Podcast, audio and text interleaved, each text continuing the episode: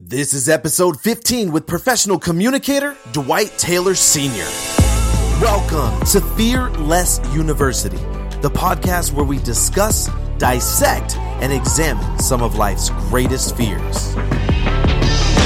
My name is Coach Lane Lee, performance coach and fear psychology enthusiast, here to help you understand your greatest fears.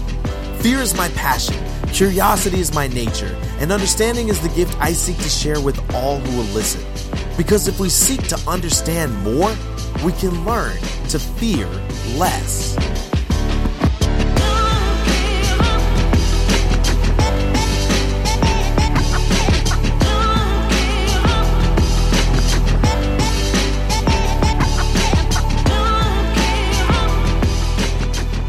What's up, everybody? Coach Lane here, and welcome to another episode of Fear Less You. Each episode, I feature a new guest who lends their special brand of wisdom and expertise to help me unlock the mysteries of fear. What we discuss is not an exact science, but in all things, we seek understanding because it's not about being void of fear, but understanding more to fear fear itself less. Before we jump into the episode, I want to thank you guys so much for spending some time with me today. Listen, this show is free and will always remain free because I have a passion to add value to the world. And the only thing that I could ever ask for in return is that you guys let me know what you're thinking. Take a screenshot of this episode on Spotify and share it to your IG stories. Tag me at Coach Lane. Let me know you're listening. Let me know what you think, your thoughts. If you have questions, give me feedback. I want to hear from you guys. If you're listening on Spotify, Spreaker, SoundCloud, or even YouTube, make sure that you subscribe to me in those locations and have your notifications turned on so you know exactly when a new episode drops.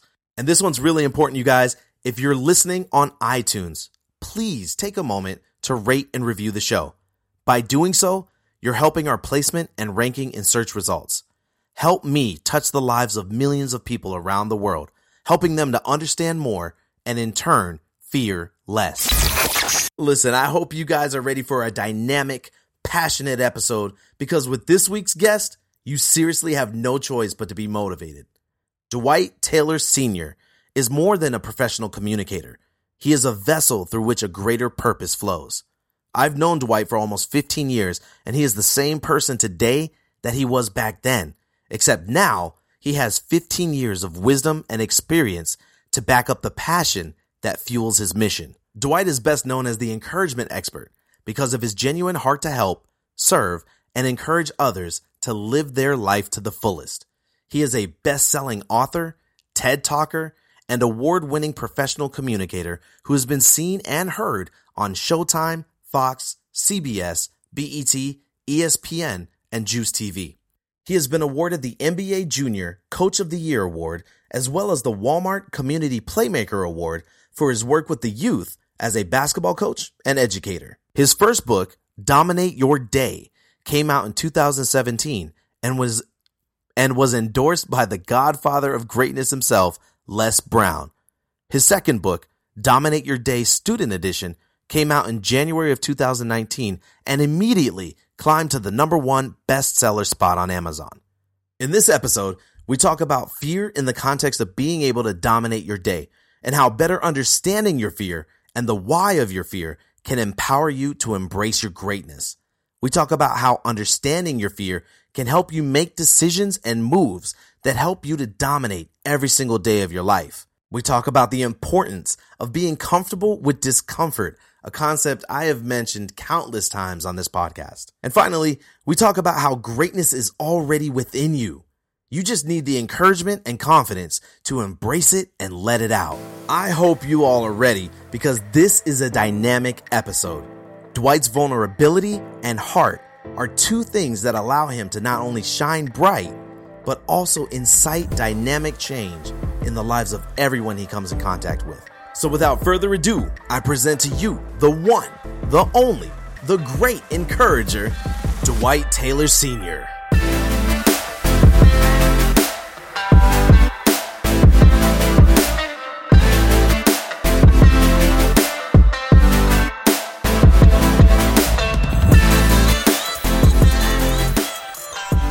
What's going on, you guys? Coach Lane here, Fearless University, and I am excited today because I got my longtime friend, Dwight Taylor Sr., in the house. Well, not physically in the house, but in the hot seat talking with us today. Dwight, what's going on, brother? What up, what up, my man? Hey, man, it's so good having you here. Look, everybody knows I, I like to have like a little introduction of how I, I know my guests. So, uh, man, you and I, dude, we met almost almost 15 years ago when uh, we were both young, ambitious guys on different paths. I was uh, an ins- uh, an aspiring graphic designer. Dwight was a very talented MC by the name of Transparent. And I think our, our paths crossed as we rolled in similar circles. We knew the same people. So it was only a matter of time before we linked up and combined our talents. Uh, I think first for branding transparent as an artist, right? Uh, yep, and yep. then later on for your album, uh, I think it was Life, uh, Living in Favor Every Day. And then I also did your, your MySpace design for, uh, for Life. And if you don't know what MySpace is, Google it because it's, it's kind of a relic nowadays. Yeah. Uh, but yeah, man, right. but, but after years of growth, experience, shifts in our life missions and careers. We've reconnected, which has been truly phenomenal uh, experience for me, Dwight, because you you're a motivating force, uh, whether you know it or not, in my life for my career as a performance coach and an aspiring uh, aspiring life coach and and speaker. So thank you for that. Wow. You know, with with without you even really noticed, you know, knowing it up front. But um, yeah, yeah man, I appreciate that, my man. Oh, I appreciate you, man. Like I, I, I was taking note of things you were doing over the years and and uh, you know through the magic of Facebook I was able to kind of live vicariously through your experiences but it definitely you know when I stepped into the role uh, as full-time performance coach um, it was just really cool and uh, inspiring to see someone that I knew stepping up to a whole new level and performing at a higher level and, and a, a level that I I aspire to perform at as well. So, but you're you're killing the game. You're doing a phenomenal job. Um, yeah, man. So we're here today to talk about fear and dominating your day. Dwight has two books out right now that are just killing it. Uh, Dominate Your Day and Dominate Your Day Student Edition. We're going to talk about those in a second here, but I think I've gone on long enough. I want to hear from you, man. Like, tell the people who are listening, uh, you know, give everybody a little introduction to who you are and uh, what you're all about. Definitely, man. First and foremost, thank you so much for having me on, my man. I, I love what you're doing. Um, excited about the journey that that you are on. Excited to see where you've come. So, man, I'm just excited to be here today. Thank you. so, you. in regards to who, who I am, um, Dwight Taylor Sr., husband of one, father of three, oldest of eight, uh, mentor to many and student success coach to more than I can count. You know wow. what I mean? Uh, I'm from Richmond, California, now residing in Sacramento. Uh, a little bit about my history. My, my mother was 17, father was 18 when they had me. Unfortunately, they fumbled me early, but fortunately, they had great teammates and my grandparents and family members who stepped in and stepped up to take care of me. Mm and just really give me all the things that I needed to be a successful young man and not be another statistic from Richmond, California. Right. Um, got married to my wife. Uh, like, like I said, we got three three beautiful, phenomenal, amazing. I put words together, phenomenal, amazing kids, and you know, just excited about life. Uh, I'm an author. I'm a speaker. I'm a student success coach, consultant, mentor, cousin, uncle, friend. I'm, I'm anything that somebody needs me to be in, in order go. for them to be the best them that they were created to be. So there's a lot of history in in who I am. I'm an artist, but um, anybody who wants to know that, you can just tap into me or, or tap into Lane, and and you know we'll we'll figure that piece out. But that's pretty much who I am. Man. I'm a father. I'm a husband, and and everything else that I do flows out of that. And and you're a great motivator. Like that that is you, something. Yeah, no, I mean it's it's like you know I think people can see that without you know you having to feel like uh, it's it's uh, something that you need to maintain your humility humility ab- about because it's just who you are. You're a great motivator mm. and you encourage people naturally. It's always as long as I've known you, you've, it's it's just who you've been, and it's nice when you meet people who are the same yesterday as they are today. So it's it's That's what's up. you know it's nice that you it's it's just really refreshing that you are uh, consistently you, and uh, th- I think that that is what has propelled your career uh, to the level it's at, and and I mean you know where it's going is just sky is not even the limit. It, it's the beginning. Um, Yeah. So yeah, Yeah. man. But let let's talk about dominate your day. Uh, Yeah. you wrote the first dominate your day back in 2017, right? Yeah. And released it on your 35th birthday, which must have been really cool. Like, what was that like? Yeah. Man, it, it was crazy because I, I always, like, my birthday is a big deal. Every single year, people always ask, you know, Dwight, what are you doing for your birthday this year? My 30th birthday, I had a big, uh, a big party, and every every year, you know, birthdays were extremely special to me since I was a little kid, and Nice. um, I wanted to do something big, and I didn't know what to do. You know, I was thinking about it on my 33rd birthday. I was thinking about what am I going to do for 35? Am I going to have this big party and try to outdo uh, Diddy's parties? Or Oh, snap. Gonna, you know, yeah, yeah, yeah. Or, or am I going to go somewhere? Are we going to go out the country? Right. And over those two years, I knew that I was going to be writing uh, or working on writing a book. And my thing is, if I can, if, if I want to do something that I need to set not just goals, but I need to set a deadline. And so Mm. I knew that if I would just tell myself, hey, I want to write a book, I probably wouldn't have finished the book until maybe now or even three years from now. So I was like, you know what? By my 35th birthday, the day of my birthday, I want my book to be ready for the world to read. I really didn't know at the time what I was going to be writing about. I just knew that, you know, for my 35th, that would be a great thing for me uh, to do. And and when it and when it dropped on my birthday, it was one of the biggest accomplishments in my life. Not just because I had written a book, but more importantly, uh, my aunt passed away in in 2016 Oh wow. and she was uh she was the person in our family who we thought was going to be the author in our family. Like she was a writer, uh, she wrote poetry, um, she wrote stories, and so unfortunately, you know, she passed before she was able to ever write her first book or or many books that we believed would have been written. Right. And so for me, it was one of those things where, you know, not only can I write a book for my 35th birthday, but it would also be um, something that I can do in honor of her. Wow. And so if you open the if you open the first couple pages of my my first book, you see that I dedicated the book to my aunt Angelique Badger. And so uh, yeah, it, it was big for for many reasons. It, it was you know uh, respect and honor and and a sign for her as well Mm-hmm. as just doing something great for my 35th birthday. That's beautiful because it's it's a honor to her legacy as well. You know, like if she Yeah. couldn't write it herself, she definitely instilled that passion in you, and I'm sure your cousins and your siblings. You know, so that's Definitely. that's just awesome that you could honor her that way. That's amazing. Yeah, I man. I know the book has been praised by a lot of people.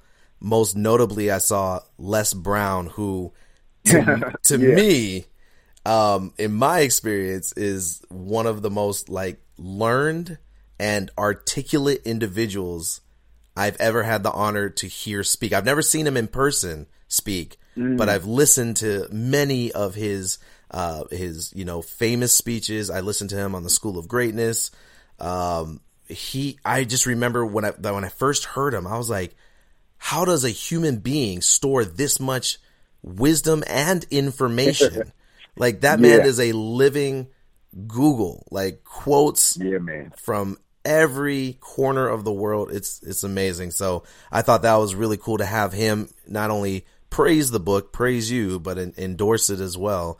Uh, that that Yeah. that's huge. You know, that's really cool. Yeah, man. Um, one, one of the dopest things that that's happened since the book is that you know, and so uh, I'm just grateful for Les. Les is phenomenal. Like uh, you only get you only get a little bit when you hear him on either YouTube or if you Right. hear him on you know whatever you listen to. But when you meet him in person, it's like. Oh, this dude is really who he is, and so uh, it was just a dope thing to meet him in person, to share the stage with him, and then out of nowhere, you know, my man goes and endorses my book. Uh, Wow. You know, without a- with, with, without me asking. And So I think that was the dopest part. That I For didn't know sure. he was doing it. Um, he just did it, and it was it was amazing. that's how you know you've actually impacted a person when when they Yeah. take it upon themselves to say, you know what, this was so good and, and left Yeah. a lasting impression. I need to go ahead and say something about this. Yeah, That's amazing. So let's talk specifically uh, about dominate your day real quick. Um, what inspired you to write it in the first place? So I've been speaking and and communicating as a professional communicator for over to over 11 years now. Wow. And everywhere I go, you know, I'm always trying to encourage greatness with empowering statements in, in whatever form fashion that I can do that. And what I what I came to find out is that oh, throughout the years, people would be like, they would message me, email me, however they can contact me, be like, Dwight, where can I find some of those things that you were talking about in this mm. in this talk that you gave or or in this workshop that I was in? Where can I find that stuff?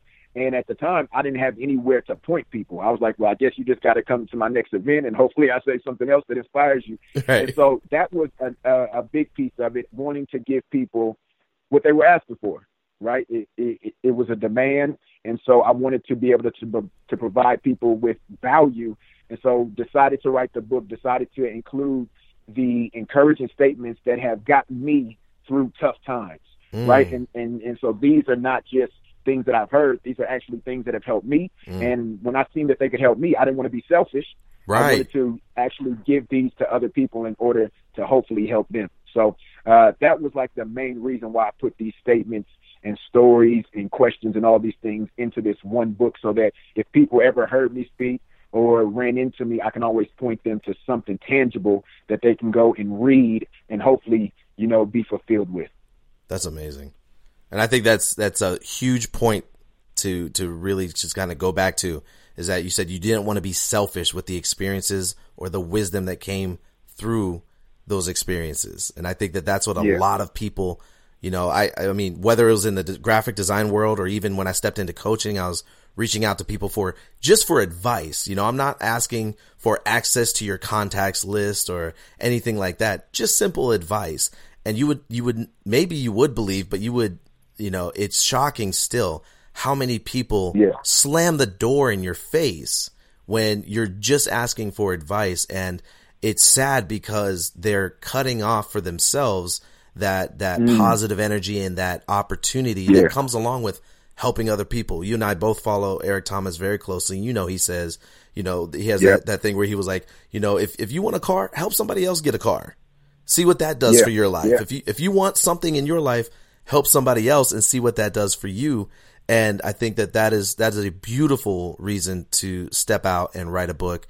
Uh, use my favorite phrase, adding value, uh, to people's lives yeah. and, and sharing that wisdom. How can your book with maybe without getting, you know, going off on too far of a tangent, but I, I just wanted to know how can people specifically use dominate your day to outperform their fears and embrace their greatness? That's a great question, man. So so let me break down real quick what dominate your day is, and then I can I can better describe uh, the answer for you. So you know when people hear dominate your day, they think it's just a catchy uh, saying, but for me, it's it's more of a mindset, right? It's about okay. being proactive, about forcing your will upon your day and not allowing your day to force its will upon you. It's also mm-hmm. about being intentional about giving your perfect effort to everything that you do. And so when I'm thinking about dominating your day to outperform your fear, I'm thinking about how can I give my perfect effort to embracing every single moment that happens in my day, mm-hmm. right? And, and and for me, there are moments in my day that fill me with fear. Yeah. But in that in that moment, I have to be very proactive about saying, okay, I know that this fills me with fear. I'm going to embrace this, but let me understand it so that I can intentionally give my perfect effort to still move through this in order to get to the other side. See, I'm a firm believer that on the on the other side uh, of your greatest fear is your greatest reward. Amen. Right, yeah. and I've seen that. I've seen that in my life, and so I'm always I'm always trying to tap into okay why am I fearing this or, or why is fear coming up? And if I can understand it, and, and you know this best because this is what you talk about, if I can understand it, then I can find the root of it. And if I can get to the root of it, then I can start having a different perspective about it. There you go. And once my perspective, once my perspective shifts, once my mind shifts, then I'm able to be proactive and attack it and go, all right, I'm not going to let this fear stop me. I'm going to actually use this fear as an opportunity for growth. And so mm. I just I just believe that that in order to to not let fear hinder you, right? you have to you have to have a different perspective. And I'm I'm a big believer that perspective drives performance. Right? How Love you it. view what you do, how you view what you do will always affect how you do what you do. Yeah. And so if you and if you're constantly moving in fear and allowing your fear to dominate you, then you're going to produce things that look like you've been hindered by fear. But Mm. if you have a different perspective of what fear is, then you're going to produce things that not only allow you to move through the fear and, and even move past the fear, but you're also going to be able to move in such a way where somebody else who's following you can see what you have just done with the fear that you had and it be able to help them possibly not even have the same fear that you had, or as you say, fear less. Right. Exactly. You you would be amazed at how many athletes that I that I interact with on a daily basis, whether it's through DMs on Instagram or in person. Um, and so many of them have become accustomed to using the term mental block. And uh, I'm I'm on a mission to help them understand that you do not have a mental block because mental block refers to a mental activity, like a creative block or a writer's block. It's your inability to recall certain information, right?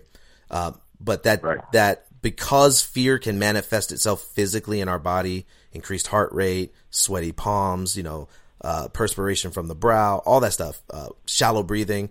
We we think that our mental activity is causing a physical incapacity. Um, But it, it's it's amazing how many athletes fail to take the moment to truly understand their fear uh, in order to outperform it.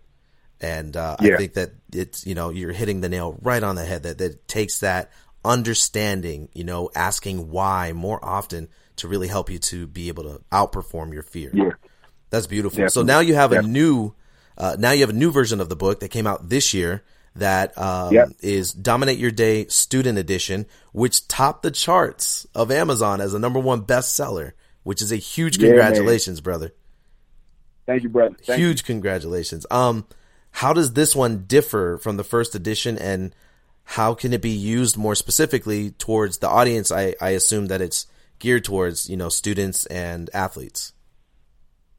Definitely. So this this version, so the first version is Dominate Your Day, 100 empowering statements that encourage greatness. Mm. This this student edition is Dominate Your Day, 30 empowering statements that encourage greatness. And so what I did with the first edition was after it came out, I reached out to a few professors in college, a few principals in high school and middle school, and a couple of middle school teachers, and then one elementary sixth grade teacher. And I Wow. said, listen, I want to make sure that these words that I put in this book can resonate with not just adults, but with young people as well. And so here's what I need you all to do if you can help me. I asked them over the next six to eight months, can you go through this book with your students, you know, the demographic that you serve, and find out which of these hundred statements resonate the most with young people? Wow. And so in, in that six to eight month uh, time span, I was just getting emails left and right, like, oh, statement number 10, statement number 37, statement number 66, statement number 99.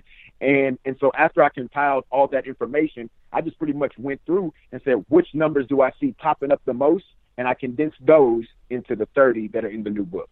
Beautiful. That's so cool to have that kind of focus group help you out with Yeah, that. yeah, one hundred percent, one hundred percent, man. They they were definitely willing, um, excited, and and what I've seen already, just with it being out a little bit over a month, um, man, the response from the students has been ridiculous. Even even just with the the small things, and and you know about marketing um, just as well as anybody else. Like the small thing of the fact that it's just thinner than the first Right. book, right? Like Right. The, the the the thinness of this book makes students want to grab this one more than they wanted to grab the first one. The Right. color, my first one was was black, which is one of my favorite colors, but my favorite color is red. I asked the students, I said, what color should I do, you know, uh, for this student edition since it's going to be for you all? And the consensus was red. And so those small, minute details ended up making a huge difference Wow. um, in this book. And so, yeah, the response has been amazing. Students have been excited about reading it. Parents and educators have been, been excited about getting it. Coaches have been contacting me like, "Hey, man, I need this for my basketball team. I need this for my football team." And Nice. so it's just been it, it, the, the the response has been amazing, man. Well, I know I'm going to grab the student edition first because I interact with students on a regular basis and I'm going to start integrating that into, you know, my I always give them homework or drills, uh, trying to specifically gear them towards the individual and what they're dealing with. Mm. So it's going to become, yeah. uh, it's going to become. I'm going to add it to my tool belt and make sure that I'm busting that out. You know, when I when I hear or see something that they need specific help with that is referred to in the book, I'm going to make sure that I point them in your direction. I love that. I love that. That's exciting, man. So as you know, and and everybody, you know, or if this is your first time listening to the show, welcome. Thank you so much for stopping by and listening. Uh, you know, please make sure that you subscribe and and uh, follow um, Dwight in in his many pursuits. We're gonna we're gonna touch on that later on. But if you've been here before and you're a regular, you know that this show is about exploring the concept of fear and how we go about, as I've said many times already, outperforming it. I, I stopped using words like conquering and defeating in the context of fear because they're misleading concepts, right? You can't defeat or conquer fear. Fear is integral to our existence as human beings. Mm. And psychological fear is simply the brain's attempt at keeping us in a place of safety and comfort. But psychological fear can also be a great indicator for us alerting us to when we are attempting to step out of that comfort zone to learn or try something new. And that, Dwight, is something that you have already touched on earlier, yeah. you know, about how yeah. you can use dominate your day and in, in, in understanding your fear. But the brain hates new. It hates discomfort. It hates unfamiliarity. And a lot of people misinterpret that as something they need to run away from because they don't fully understand the why of their fear. So here mm. we, we may not solve the mysteries, but we attempt to discuss, dissect, and examine them as thoroughly as possible. So with that intro, I wanted to dive in a little bit more specifically to the content, you know, to the uh, association with fear and your books and how people who struggle with fear, um, and, and keep in mind here, everyone, that we are specifically, predominantly talking about psychological fear as opposed to biological. We're talking about the irrational, the unexplicable or the inexplicable, the, the fear that you struggle with on a daily basis, something that's holding you back from your greatness, something that is keeping you in a place of con- complacency, safety, and comfort. We want to talk about that fear. So, Dwight, I wanted to jump in and uh, have you kick us off with um, you know, how can one use fear to dominate their day? That's a great question, man. And, and I, I loved all that information that you just gave out because that information was even new information for me, right? Oh, and so thanks, man. I just think that every yeah, man, no, I, I love it, and and I'm I'm very much a person who believes that information gained can lead to situations being changed, and so hopefully mm. everybody out there who's listening just took in everything that you just said. If not, run it back but uh, man, I, I'm a, I'm a forever learner, and so I just got some great information. So, um, thank you. The question was how, how ask me the question one more time so I can give you the for sure. How can one use fear to dominate their day? And this is this is like saying, I know that I have a fear. I understand that yeah. already. I don't fully understand my fear, but I can I can at least be vulnerable enough to say, yes, I am fearful of you know fill in the blank. How can they use yeah. that fear to dominate their day? Definitely. So I'm always, anytime that I'm asked a question or anytime that I go speak, I try to use, you know, personal experience because I, sure. I, don't want to put, um, you know, my perspective on anybody else. But I know for me, the way that I've that I've been able to allow fear to to even help me dominate my day is, like I said in the beginning, I embrace it first, and then I leverage that fear to force me forward mm. right? So I, I take I take that fear and I say, if I don't do something with this fear, then I know the outcome. And my outcome is being stagnant and staying complacent and not moving forward. And when I don't move forward, that means my family doesn't move forward. Right. When I don't move forward, that means the people that I mentor don't move forward. When I don't move forward, that means the people that I coach or who are counting on me do not move forward. So I allow my fear of whatever it is to force me forward into my greatness. I was just talking to my sons yesterday about the difference between obstacles and opportunities. And mm-hmm. a lot of the times we see fear as an obstacle where I look at fear as an opportunity to grow. Come on. Right? You talked about it. You talked about it. You said you said it, it, it's an op, it, it's when you know we're we're keeping it safe and we're staying complacent. And I'm big on, and we've all heard it. Get comfortable with being uncomfortable. There you go. Right? When you can get comfortable with being uncomfortable, then growth happens. But the only way that you get comfortable is by allowing yourself to be in an uncomfortable situation. Like I cannot get comfortable with doing 15, 30 reps um, of, of, of lifting weights if I never put myself in that situation or if I never embrace that situation. Right. The only way that I can get comfortable with being uncomfortable, like the only way that I can do that is by allowing myself to be in the moment and be in that situation. And so anytime that I feel this sense of fear or that I feel myself not being all that I was created to be, and I know that there's something holding me back, I'm always trying to embrace it, leverage it, and understand it so that I can then go, all right, I'm going to use this fear to force me forward. Here's a great example. My my father wasn't really in my life mm-hmm. um, as much as I wanted him to be when I was growing up. So all my life, I had a fear that if I became a father, I was going to be just like him and I wouldn't be the father that my kids needed me to be. So for a long time, that would keep me in a place of complacency and saying, nah, I don't really want kids. I love working with kids, but I don't really want my own. But then when I became a father, it wasn't that that fear went away. It was that, okay, I need to figure out how to leverage this fear and allow right. it to force me. So, so, so I understood it. I recognized the fear that I had, and then I said, so why do I have this fear of being a father? Well, because from my perspective and my experience and my filter, I don't want my kids' narrative to be the same as mine. Mm-hmm. So in that moment, I said, okay, well, I can do two things. I can stay stagnant. I can stride forward, and I make I make intentional. And this is the dominate your day part. I make intentional decisions every moment of my day to not allow my kids to have the same narrative as I had. So I push myself to be the best father that I can be, even though there's constant fear there that I may not live up to their expectations. There's constant fear there that I may not live up to my wife's expectations of me as a husband, right. but I don't allow my fear to hinder me. I actually I actually allow it to help me catapult forward and be the very best husband that I can be, be the very best father, be the very best speaker, coach, or whatever else I'm doing. And so, you know, you can dominate your day by being intentional about allowing your fear to force you forward.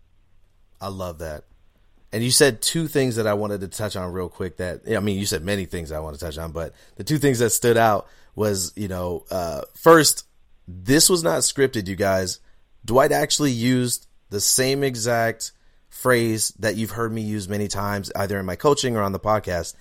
Being comfortable with being uncomfortable. Get comfortable with discomfort. And it's it if you've never taken the time to really think about what that means, sit down, write it out, just digest it because it is a powerful concept. I think innately as human beings, we would much rather be comfortable, not because we're lazy, but again, because the brain, right? Dwight, think about this. Like, I think you and I talked about this before. The brain's primary objective, it's, it's, it's, its main design is to be a calculator, right? It, it mm. calculates odds of risk success, survival, etc. So secondarily, it is its main like function is to keep itself alive.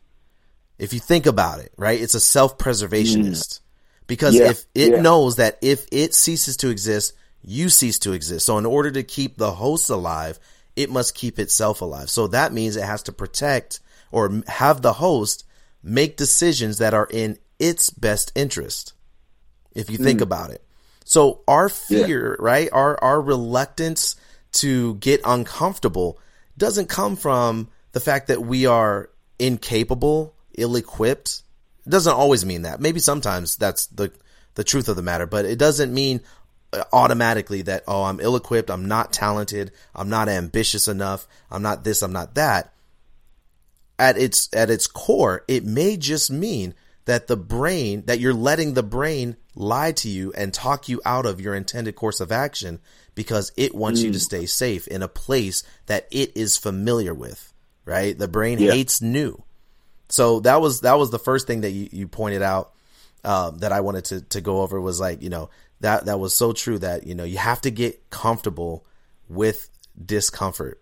And the other thing that you you pointed out that I wanted to like kind of emphasize is that uh, irrational fear is paralyzing. And like you were saying, you know, mm. I could either say that my father not being in my life, yeah, that could I could either be crippled and paralyzed by that, ceasing yeah. to like yeah.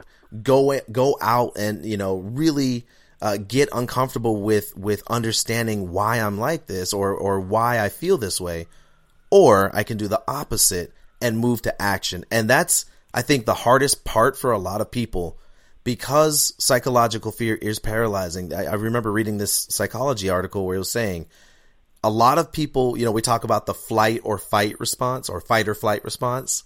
Um, yeah. and, and that's in reference to your, your acute stress receptors, right? That when, when you are faced with a stressful situation, um, they said, you know, it's, it's kind of hinting at the biological response, which is, uh, fight or the psychological response, which is flight. But really, they said in actuality, when, when you know, nine times out of 10, a human being will always fight when faced with biological fear. If someone points mm-hmm. a gun at you, how many times have you seen videos on YouTube or like those remarkable videos where someone, you know, like a a store clerk who had a shotgun pointing in their face didn't necessarily put their hands up right away. They either went to duck to to save themselves and preserve themselves, or I've seen I've seen store clerks grab for machetes and baseball bats. Mm right? Mm. Biological fear, when you are faced with a clear and present danger, is going to uh, cause you to jump to action. And a lot of people don't know that, maybe just because they've never been faced with a biologically threatening uh, fear or or uh, situation. Yeah, and it's yeah. psychological fear actually that uh, most of the time will cause you to um, to not necessarily flee, but be paralyzed to not to not yeah. be able to move to some decisive uh, decision. I saw a video on um, Instagram the other day. There's these two kids in India, little boy, little girl, walking around the corner in their neighborhood, and a pack of dogs just bum rushed them. And they, they just ran up. They were barking ferociously. The little girl took off, and the little boy stayed there and um, kind of uh, started swatting at the dogs and, and like barking back at them.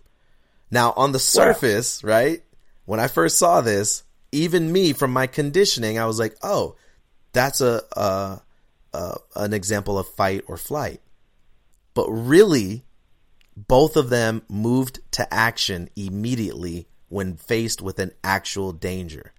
The little girl yeah. just chose to run, and the little boy right. chose to stay and fight. That's not fight or flight.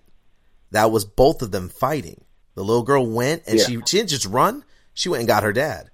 So they both moved yeah. to action when faced with that. So I think that's really important for us to start distinguishing and breaking those that cultural conditioning. You know, we hear things, we hear these motivation tactics, and we just get lost in in the the the idea, and we don't really see the application, or we don't take the time to really examine the words that are being used, what's being said, and what's actually going on inside our minds and bodies. I love that, man.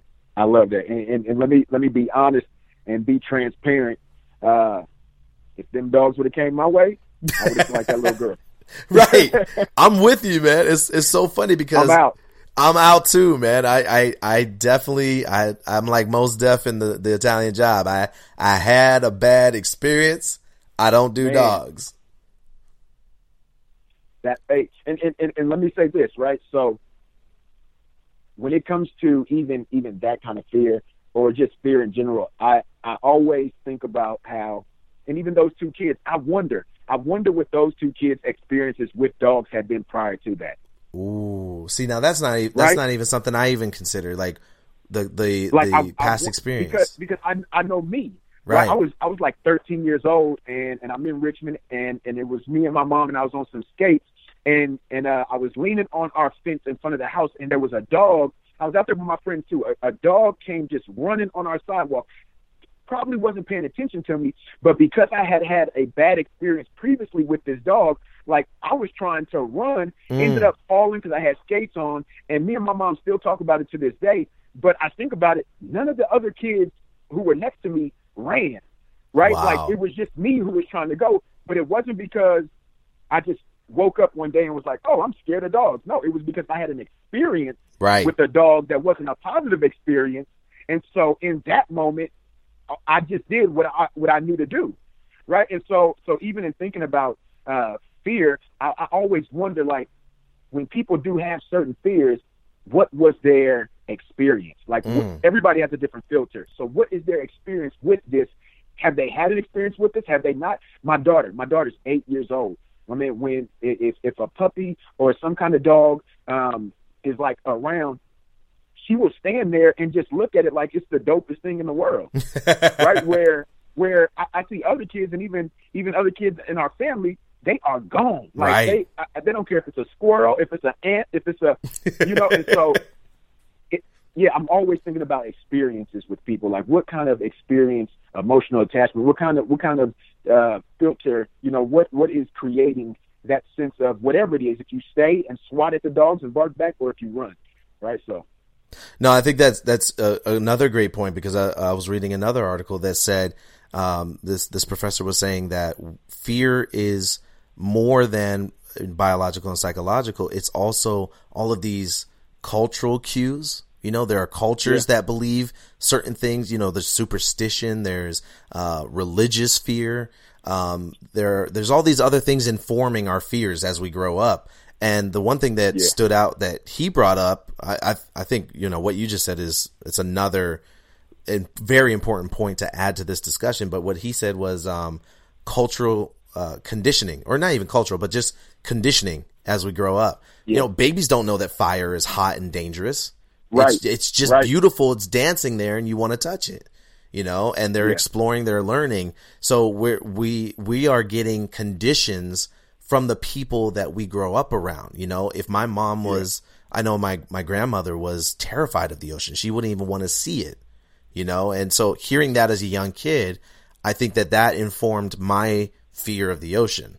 You know, I, I will mm. go in the ocean Yeah. if I can see fairly see through the water or if I'm if I know I'm close to land, but the thought of being, you know, stranded in the middle of the ocean is terrifying not just because I'm alone and stranded, but because I feel like there's just this mystery surrounding me. Yeah. And and that's what, you know, Yeah. the fear of the unknown it, it really is kind of uh all encompassing for me. So yeah, that's a great point. Experience. What experiences have you had that are informing your fear today? Um, really quick Yeah. before we move on, kind of on the heels of that first question. Um, let's say that someone is listening right now and they're like, Dwight, I, I hear you, man. I really want to dominate my day, but I'm just too afraid. You know, like this thing is just too strong. What, what steps should they take in learning to, you know, again, outperform that fear and embrace the greatness? Like what steps would you recommend for a person who is crippled by fear? And let's, let's just admit it's a, probably an irrational fear. What steps should they yeah, take? Yeah. Um, I'm going to sound like a broken record, but I believe that it works. And so I think the first thing is is identifying why it is a fear in the first place, Mhm. right? Identifying why why is this thing a fear for me? And so so then after identifying it, I think the biggest thing, I don't think there's many steps that need to happen. I think you identify it, and then the, the biggest piece is being intentional to ask yourself this question. If I if I allow this fear to hinder me,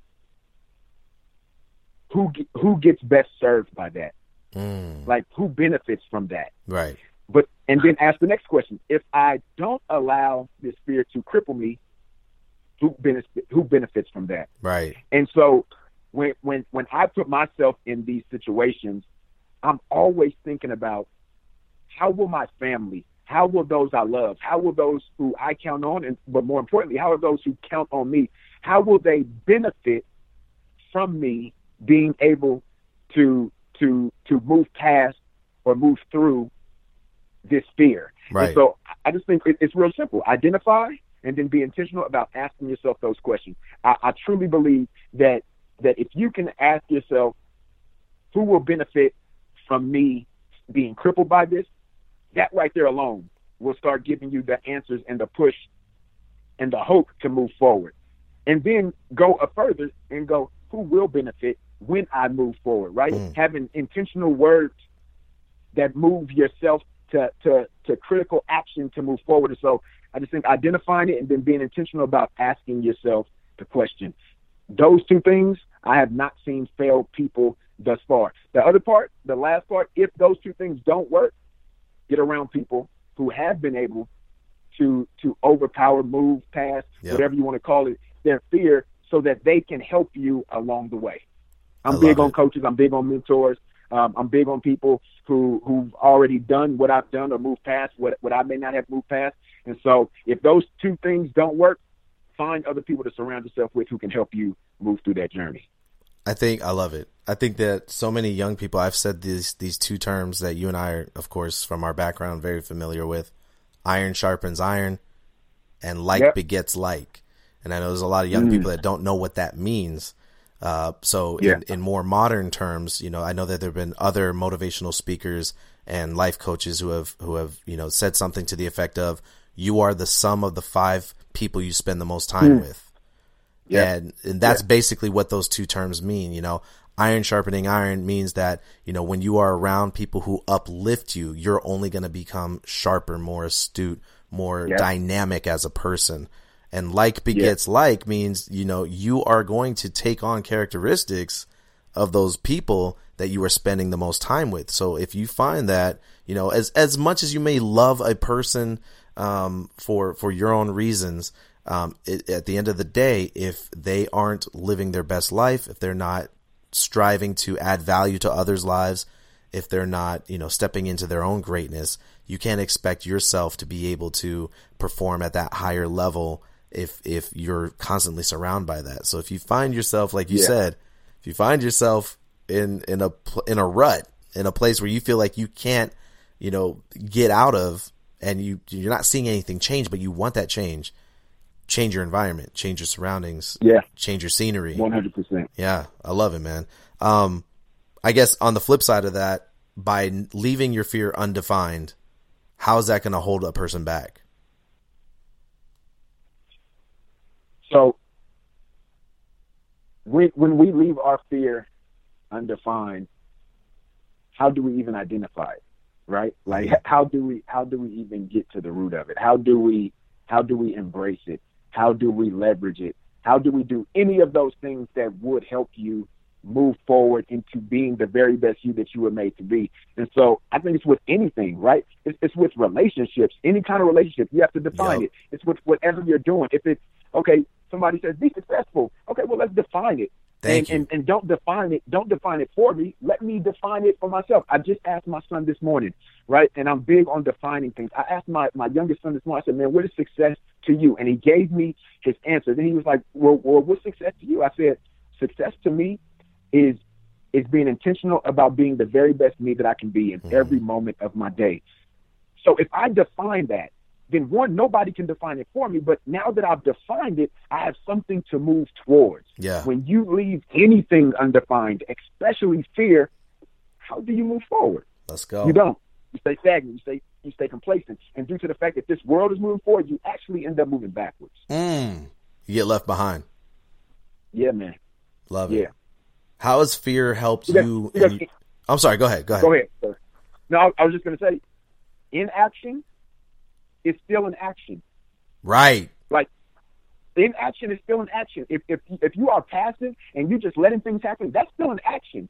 You're just not moving with everybody else, or you're not moving forward. But that's still an action because, yeah, I, I can go down that road. But I'm big on being intentional, being proactive, and so we must define everything in life. We, we my grandfather used to say, um, "Inspect what you expect." Right? Ooh. Inspect what you expect.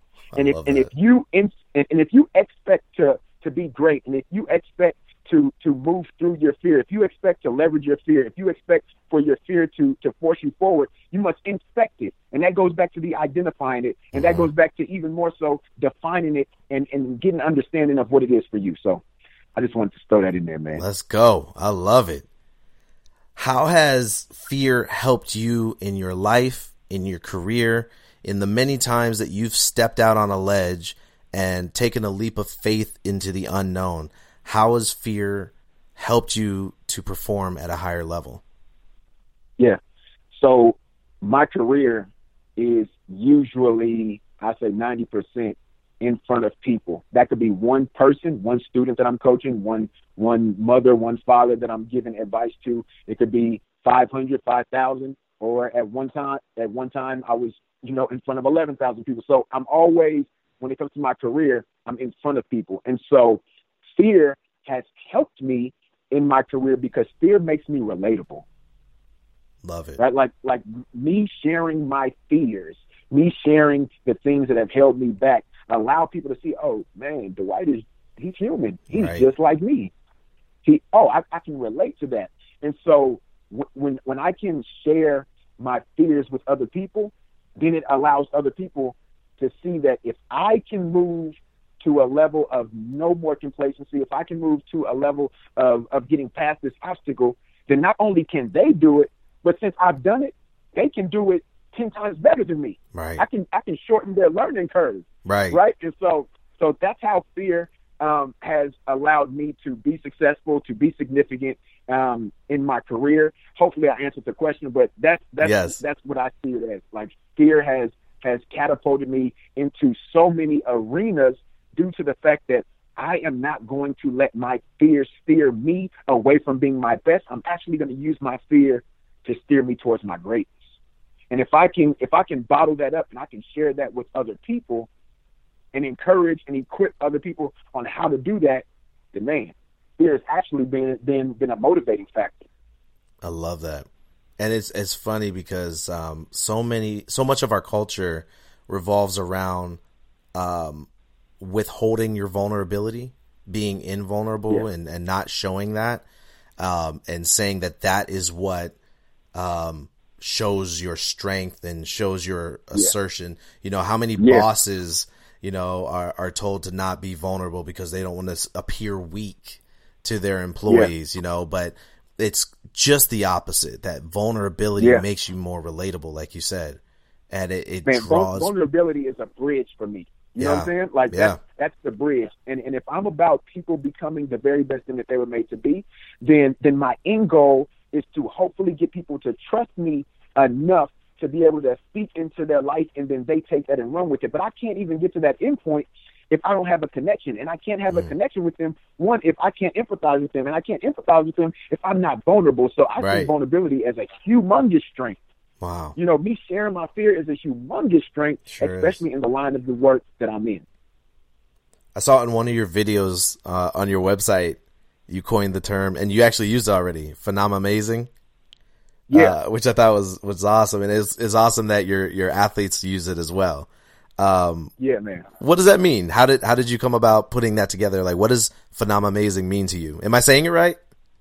Yeah, you're saying it right. It's, okay. it's simple. Phenomenal plus amazing. That's it. I was. It, it was one day. I was literally uh, coaching basketball, and and I was telling the kid, I was like, man, when, when we execute this, we're going to be phenomenal, right? And I was, so I just kept saying phenomenal. And then the, I think the the next the next play, I was like, my man, you are extra. You know, I was talking about him being amazing. It was one one kid in, in specific I was encouraging right. and, and just building him up, but I was like, you know what? We need a new word for, for what you are. And this kid was struggling with self confidence. He, he he was struggling with his motivation. And I was like, you know what? I, I'm I'm a master at words. I'm gonna put some words. I'm gonna put these words together. And, and from now on, you're just gonna be Mr. Phenomenal Amazing. and it literally rolled off my tongue like that. And from that point on, you know, the, the, the students that I coached in basketball, the students that I coach uh, uh, through just student success, they all started saying it, and, and now it's just been my thing. Phenomenal, amazing. Phenomenal, you know, that's amazing. that's when you're not just phenomenal, not just when you're amazing, but you're phenomenal, amazing. And everybody who's listening to this is phenomenal, amazing. It's just up to us to live that out every single day. That's awesome. Um, I remember this quote from Will Smith where he was, at least I think it was Will Smith. You know how the internet misconstrues that. Um, there's there's a bunch of Gandhi quotes out there that Gandhi actually never said. Um, right. But, right. uh, it, it, he said that, you know, greatness is not this esoteric, you know, ethereal thing that is unattainable by common right. people. That greatness right. and something you and I already know and believe that greatness exists inside each and every one of us. And it's just yeah, up man. to us to learn and understand and Come define on, how to pull that out of ourselves. And it's not about, yeah. you know, I, th- I think that, um, I think that it was it was a while ago where I was like, it was just another. I'm I'm a big phonetic and and uh, I'm a big uh, rhetoric person. You know, like I it, it's it's I've always believed in how you how the words you use define exactly what you're trying to communicate. And the reason we have so many words mm. is is because there are so many specific feelings and and you know actions attached to those words and we yeah. we are lazy in our communication so we make synonyms out of words that never had business being synonyms you know mm. um so there was there was this one day where i was saying i wanted to say um you know uh it was something like reach for your greatness or something like that as as to connote that your greatness existed outside of you and mm. I, I finally said you know what no it's more about embracing. It's like embracing the gift that already exists inside of you. Already exists. That you already need to exists. to yeah. So I think that that phenomena amazing is just another great way of of helping your athletes. And I wanted to just really quick um, acknowledge your your passion and your excitement, but more so, like I said earlier in the, in the show, you have this gift of just being you. It's something that already exists inside of you and you have this gift of sharing that with people. And so I just want to acknowledge just the the path that you've chosen and accepted mm. to to share that passion and excitement and just that that zeal for life with everybody because it's a a dark world and it, yeah. it only gets darker yeah. if you only focus on the darkness and uh, I think Definitely. that you know those that are I have a I have this term those that allow themselves to be a versatile light in an ever changing darkness um, is mm. is a truly um, special thing. So thank you for that, Dwayne. I like that. Thanks, I like man. that. Thank you, my man. Yeah, man. Hey, you know, really quick before we go, there's something that's been on my mind for a long time, specifically for you. It's a topic I've discussed with a friend of mine, Blaze Davis. I think you know Blaze, right? Yep, I yep. Blaze. Yep. Okay, so he was on the show uh, early earlier. I think it was like episode four, but we discussed the topic of faith and fear, and it's something that I'm still formulating ideas about. But I wanted to know, uh, just with your background, how does mm. faith inform your fear, and vice versa? How does fear inform your faith? How do those two relate to you? Yeah that, that's good stuff, man. Um, shout out to Blaze. Right. That, that's solid dude. Solid dude, man. Right. Solid yeah. Dude. Um, so I'm gonna try to answer this in the most effective way, and I guess the first way for me to start off is by just when I hear that, I think of the the scripture is um, Second Timothy, I think one seven, and it's talking about how for God has not given us a spirit of fear, but of power, of love, and a sound mind. And and for me, just being a believer, when I'm thinking about when I'm thinking about that and I'm thinking about how does fear inform my faith or, or vice versa, for me specifically, it's fear, the fears that I have let me know, they're like a checkpoint. They let me know that one, something is attempting to stop me from being all that God has created me to be. Mm. So if I know that God has created me to be something greater than where I am, then I probably should go to the creator to help me move past whatever that is hindering me. Right. Right. And so, so my fear usually, usually, especially when I, when it's when it's done right and when I'm focused and when I'm locked in, my fear usually pushes me even deeper in my relationship and and closer to God in regards to my faith. So my fear actually not just steers me to my own greatness, but the greatness that lives within inside of me that mm. comes directly from God. So so my fear is usually an indicator that, hey, I need to tap into the source. I need to tap into what gives me this strength, what gives me this power, who gave me this gift when it comes to that.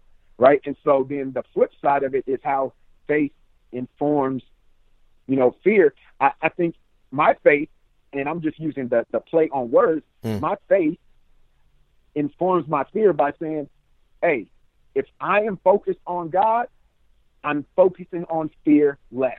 There you go. So so so my faith says focus on God and my fear is something that I don't need to focus on as much. Right. Right. And, and so I'm always trying to put myself in a position of keeping my mind and keeping my focus on God because I, I read a book um, a while ago. I think it's by Max Lucado, and it was talking about facing your giants. And it was like focus on God, your giants stumble. Focus on your focus on your giants, you stumble, mm. right? And and it, and it hit me, and I was like, man, that's that's what happens in my life anytime I take my focus off of my faith and what I believe. Yeah. And so I just I, I really believe that if I stay focused on my faith, then my faith will will literally inform, like talk to my fear and say, hey, you are not going to stop me from being all that I need to be because I'm tapped into who created me to be this phenomenal, this amazing. I put words together. Phenomenal, amazing person. Phenomenal, amazing. That's beautiful, man.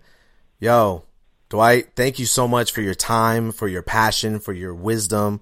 Thanks for being on the show, man. We, it's been an, an ama- phenomenal, amazing time talking with you. yeah. And I truly appreciate you. I know everybody out there listening appreciate you. Really quick, before we sign off, where can everybody uh, find you? But more importantly, where where and how can we support you? Definitely. Be- before we before I do that, that's the least important. I just want to say, man, thank you so much for having me on. I, I don't take it lightly when people allow me to to be on their platform to share with their listeners. So thank you so much. Keep doing what you're doing, man. You are an inspiration to me. Here's what I want to say real quick. You believe in me even when I didn't believe in myself, man. And I don't know if you knew that. Like when you wow. took on the projects to help me become um, the person that I was attempting to be, and and now seeing where I've come from that point, like I owe a lot of that to you and your beliefs and your faith, um, and just just understanding where I was, right?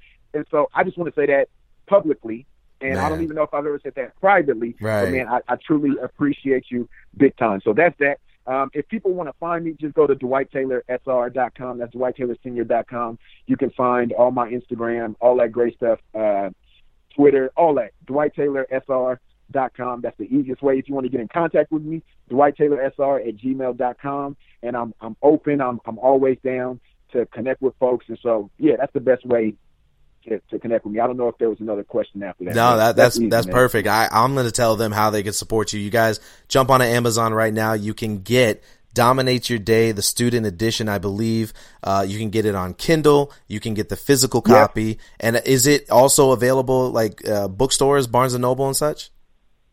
So it, will be in Barnes and Noble soon, but they can go to barnesandnobles.com if they want to go there and pick it up as well. There you go. You guys go out, grab this book, Dominate Your Day, Student Edition, and Dominate Your Day, the first edition. Dwight Taylor Sr. Thank you so much, brother. Truly appreciate you, man. Thank you for having me, my man. Appreciate it. There you have it. Another episode is in the can.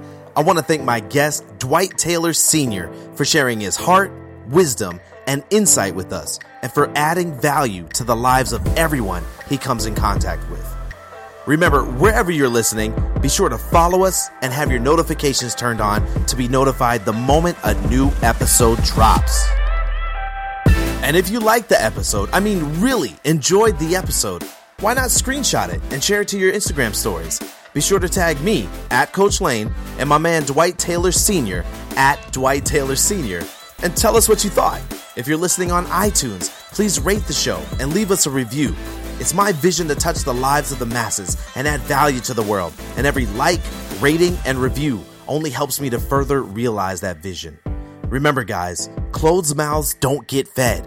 If you don't understand something, ask questions and seek understanding, because if we seek to understand more, we can learn to fear less. Thanks again for joining me today. I'm Coach Lane. I'll catch you on the flip.